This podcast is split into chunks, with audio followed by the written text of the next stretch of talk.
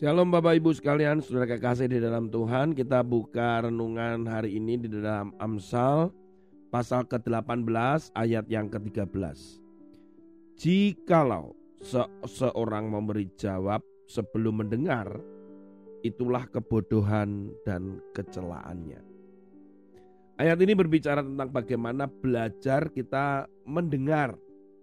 Kalau di dalam bahasa Inggris Ya ini pernah sekali lagi saya pernah menyampaikan ini.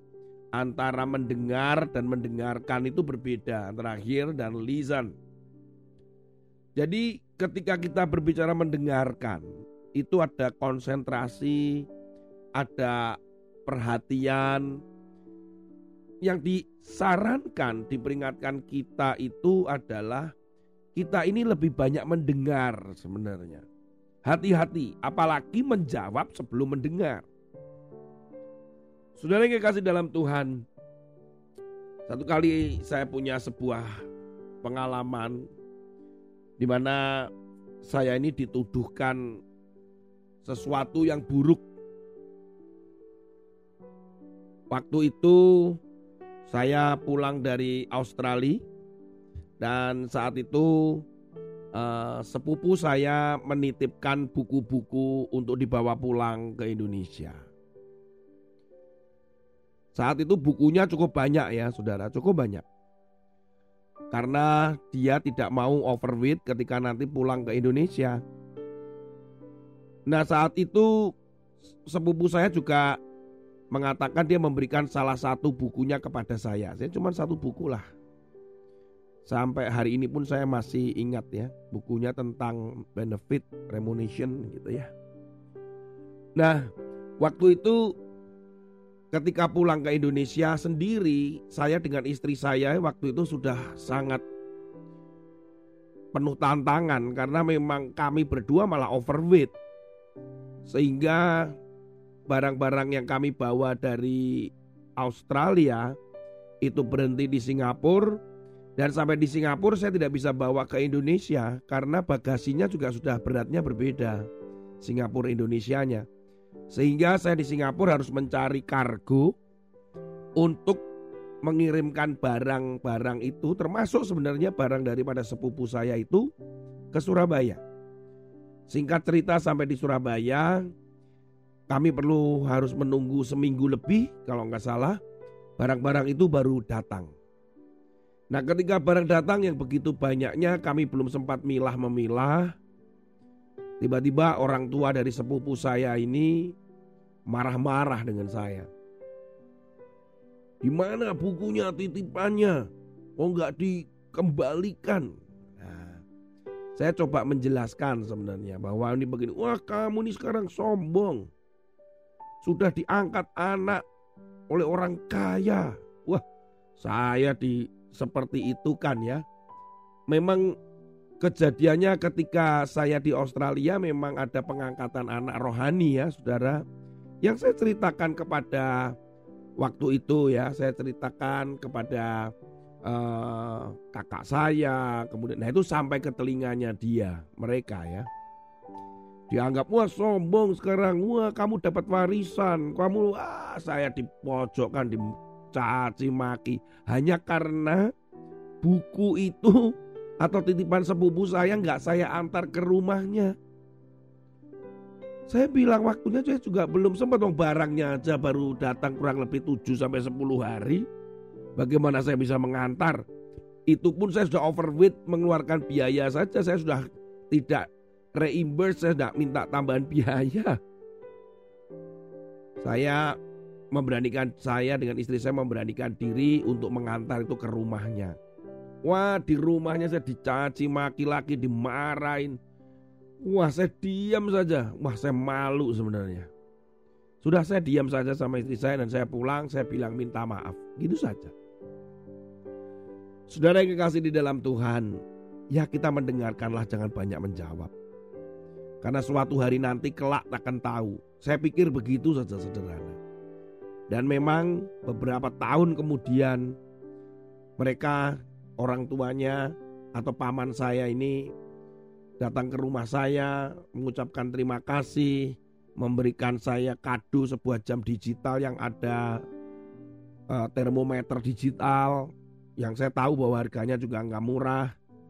Karena salah satunya karena terima kasih itu karena anaknya atau sepupu kami itu mendapatkan pekerjaan salah satunya karena referensi atau rekomendasi dari istri saya tempat di mana istri saya bekerja wah terima kasih terima kasih wah nggak ada kata maaf sih cuman ya terima kasih saja Sebetulnya hubungan saya dengan sepupu saya juga nggak ada masalah. Ini kan masalah orang tua saja.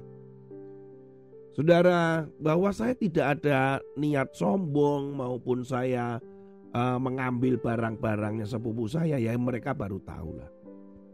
Hal seperti ini, saudara, kadang sering kali kita disudutkan dan dimarahi orang, difitnah, apa pun lah. Firman Tuhan hari ini mengatakan supaya kita ini bijak untuk kita tidak terburu-buru menjawab sebelum kita mendengar. Firman Tuhan hari ini juga mengajarkan kita untuk mendengar lebih dulu dan kita berdoa saja. Kadang kita tidak punya hak untuk menjawabnya. Yesus ketika ditanya tentang siapa kamu, apakah kamu Mesias dan sebagainya. Yesus tidak menjawab sampai pada suatu titik di depan Pilatus baru mengatakan, "Ya, akulah dia."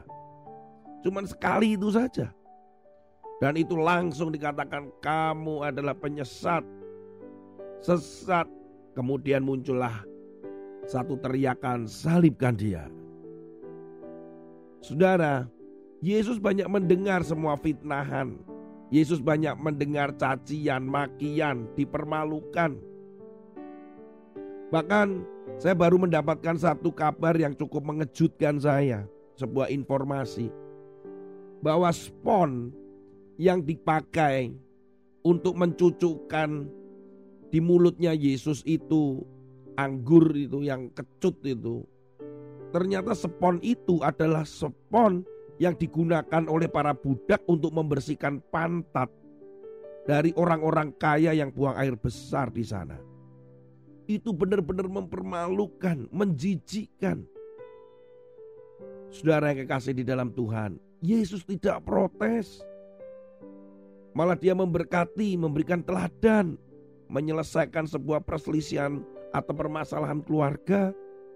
Masih memperhatikan orang jahat yang di sampingnya, memperhatikan ibunya Maria itu, mengampuni dosa para orang-orang Romawi yang melakukan kejahatan bagi dirinya, menyiksa dirinya. Sudah kekasih di dalam Tuhan. Ada banyak waktu yang kita harus sebenarnya belajar untuk diam. Belajar untuk mendengar sebelum kita berbicara. Enggak mudah, enggak mudah saudara. Saya pun belajar untuk itu. Mendengar siapa saja. Kadang kita enggak tahan, kita mau menjadi seperti menghakimi mereka. Kita mencoba menjadi seorang penasehat yang hebat. Karena pendengar-pendengar yang buruk itu biasanya adalah pendengar-pendengar yang cuman pura-pura mendengarkan, atau mendengarkan selektif kata demi kata atau cuma mendengarkan berpusat pada diri sendiri kemudian menghakimi ah saudara mari kita belajar untuk mendengarkan dalam ketulusan hati Tuhan Yesus memberkati mari kita belajar mendengar kita berdoa pun Tuhan Yesus juga mendengarkan doamu mari belajar untuk mengendalikan diri Tuhan Yesus memberkati saudara. Haleluya. Amin. Ku cari wajahmu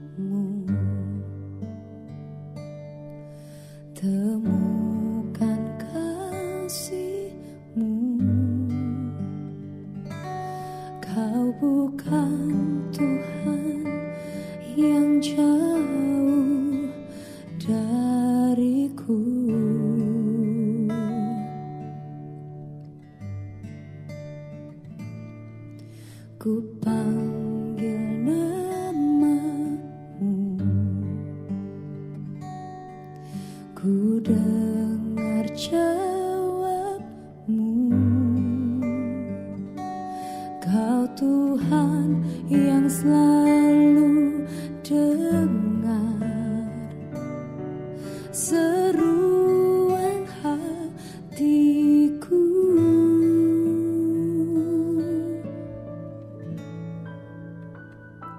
Xu